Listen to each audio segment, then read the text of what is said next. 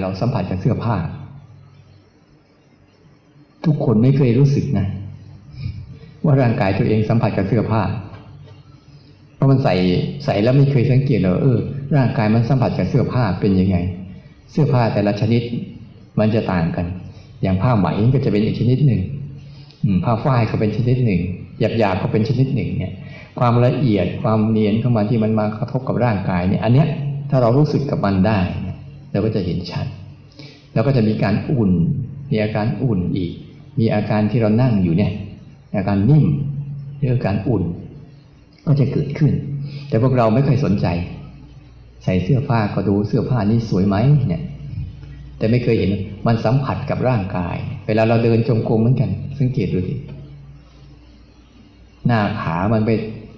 ไปกระทบกับผ้าที่เราใส่ ร่างกายเนี่ยทั้งหมดเลย ถ้าเราเห็นชัดตื่นขึ้นมาปุ๊บฉันเวลาเรานั่งอยู่ปั๊บเนี่ย อาการพวกนี้จะปรากฏหมดเลย อาการของสัมปชัญญะเกิดขึ้นหมดเลย ในหมวดของกาย ทั้งหมดเลยนะ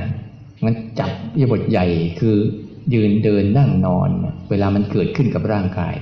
แต่หลักๆจับให้ชัดว่าร่างกายล้วนๆที่ยังไม่เป็นอะไรเลยเป็นอย่างนึง และสิ่งที่มาอาศัยร่างกายเกิดประปรุงแต่งร่างกายเกิดเป็นอีกอันนึง แล้วก็ไอตัวที่มันเป็นตัวรู้ ตัวรู้ที่มันสามารถเห็นชัดว่าอันไหนคือร่างกายล้วนๆ และอันไหนคือสิ่งที่มาปรุงแต่งร่างกายเนี่ยตัวเนี้ยเป็นอีกอันนึง หลายอันนะ แต่สิ่งที่เราจะเอาคือ เราต้องการเอาภาวะของตัวรู้ที่เรามีอยู่นะ มาดูกายล้วนๆแล้วมาดูสิ่งที่ปรุงแต่งกายเนี่ยเราต้องการฝึกซ้อมฝึกซ้อม ฝึกซ้อมที่จะะเผชิญเรียนรู้กับมัน เพราะการเรียนรู้แบบเนี้ยมันการเรียนรู้ไม่ได้ผ่านการคิด แต่ผ่านการพาใจไปเจอ พาใจไปพบ พาใจไปเห็นฉะนั้นเวลาทำไปปุ๊บเนี่ยเดี๋ยวก็จะมีนะเดี๋ยวก็เจ็บ เดี๋ยวก็ปวด เดี๋ยวก็เมื่อยแล้วเดี๋ยวก็หายไป ให้เรารู้จักว่า ความคิดปรุงแต่งแบบใดก็ตาม ก็เหมือนกับเย็นร้อนอ่อนแข็งเข่งตึงไหวเจ็บปวดเมื่อยเพลียยืนเดินนั่งนอน มาปรุงแต่งกายแบบนั้นแหละ แต่เราดูให้ชัด เราจะเห็นเห็นทั้งกายล้วนๆแล้วเวลามันไปกับความคิดไปกับอารมณ์ภายใน มันจะลืมไอ้กายล้วนๆเนี่ยแล้วมันจะไม่รับรู้สิ่งที่ปรุงแต่งกายเลย แต่พอมันกลับมาปุ๊บเนี่ยกายมากลับไปอยู่กับกายล้วนๆปรากฏปั๊บเนี่ย ก็จะเห็นสิ่งที่ปรุงแต่งกายรออยู่แล้ว